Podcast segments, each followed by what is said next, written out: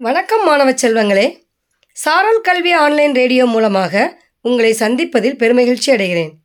இன்றைய சிந்தனையில் நாம் பார்க்க இருக்கும் கதை மன்னனின் அறியாமை.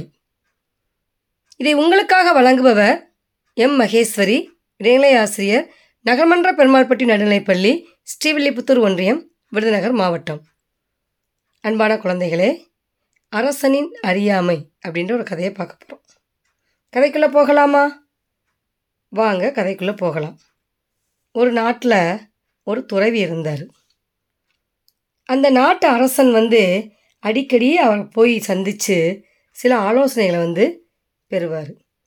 அப்படி இருக்கும்போது ஒரு நாள் சுவாமி என்ன செஞ்சார்? சுவாமிகிட்ட போய் அரசன் சொல்கிறாரு நான் உங்களை என்னோடய அரண்மனைக்கு அழைத்து போக வந்திருக்கிறேன் அப்படின்னு சொல்கிறார் துறவி வரமாட்டார். நான் எளிமையானவன். எனக்கு அரண்மனை வாசம் வேண்டாம் அப்படின்னு சொல்லிடுவார் நினச்சி அவன் அப்படி கூப்பிட்டான். அந்த அரசர் வந்து அப்படி கூப்பிட்டார். ஆனால் அவரும் சரி போகலாம் போய் ரதத்தை கொண்டு வா. அரண்மனைக்கு செல்வதற்கு எனக்கு ஆடம்பரமான ஆடைகளை கொண்டு வா அப்படின்னு சொல்லி கேட்குறாரு மன்னனுக்கு தூக்கி வாரி போட்டுருச்சு. என்னடா இவர் வந்து துறவிதானா? என்ன இவர் துறவியாக இருக்கிறவர்? ஆடம்பரமான ரதத்தை கொண்டு வர சொல்கிறாரு ஆடம்பரமான ஆடையை கொண்டு வர சொல்கிறாரு அப்படின்னு சொல்லி சந்தேகம் ஏற்பட்டுருச்சு. இருந்தாலும் சரி நம்ம கேட்டதுக்கு துறவி வர்றேன்னு சொல்லிட்டாரு அப்படின்றக்கா ரதத்தை கொண்டு வந்தார். துறவி ஏறி உட்கார்ந்தார். அருகிலேயே அரசன் வந்து வர்றாரு. துறவி வந்து ரொம்ப சந்தோஷமாக இருக்கார். ஆனால் அரசரோ சோர்ந்து போயிருந்தார். துறவி வந்து மரத்தடியில் வாழ்ந்து பழக்கப்பட்டவர். எளிமையாக அரண்மனையில் ஒரு ஒரு இடத்துல ஒரு இடத்துல உட்காந்துப்பார் அப்படின்னு நினச்சி தான் அரசர் வந்து கூப்பிட்டாரு. ஆனால் அந்த துறவி அப்படி இல்லை.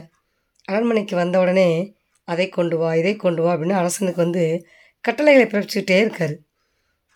ராத்திரியில் வந்து சுகமாக தூங்குறாரு.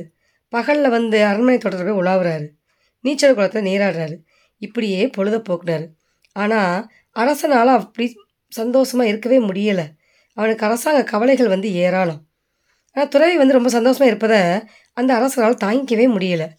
ஒரு நாள் அவர்கிட்ட போய் நான் உங்கள்கிட்ட கொஞ்சம் நேரம் பேசணும் அப்படிங்கிறாரு.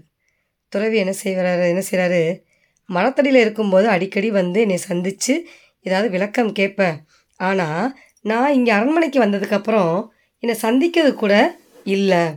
அப்படின்னு சொல்லி என்ன வேணுமோ இப்போ கேளு அப்படின்னு சொல்லி சொல்கிறாரு ஒன்றும் இல்லை சுவாமி உங்களுக்கு எனக்கு என்ன வித்தியாசம்? ரெண்டு பேரும் அரண்மனையில் தான் இருக்கோம்.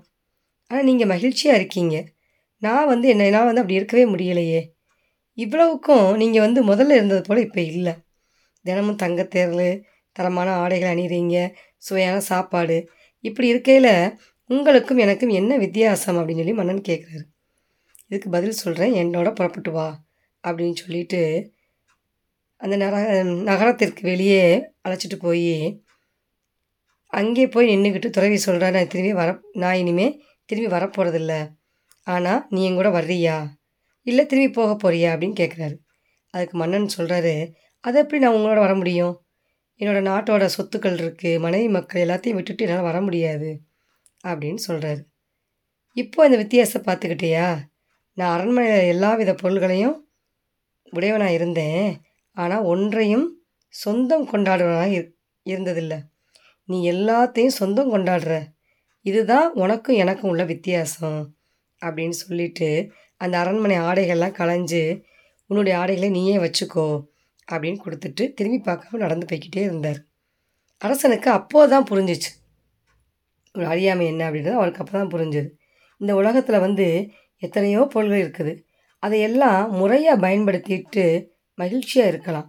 அதை விட்டுட்டு நம்ம சொந்தம் கொண்டாட ஆரம்பிக்கும் போது தான் நம்ம கவலைகள் வந்து நம்மை சுற்றி வளைக்கிறது. அன்பான குழந்தைகளே இந்த கதையில் வந்து நம்ம என்ன தெரிஞ்சுக்கிறோம்? உலகத்தில் உள்ள எல்லா பொருள்களையும் என்ன செய்யலாம்? அனுபவிக்கலாம். ஆனால் அதை சொந்தம் கொண்டாடும் போது பிரச்சனைகள் எழும். அதை சொந்தம் கொண்டாடுவது வந்து நம்ம பார்த்து தான் என்ன செய்யணும்? செய்யணும். இன்னொரு நாள் இன்னொரு கதையோடு சந்திக்கலாம். அதுவரை உங்களிடமிருந்து விடைபெறுவது உங்கள் மகேஸ்வரி ஆசிரியர் நன்றி வணக்கம்.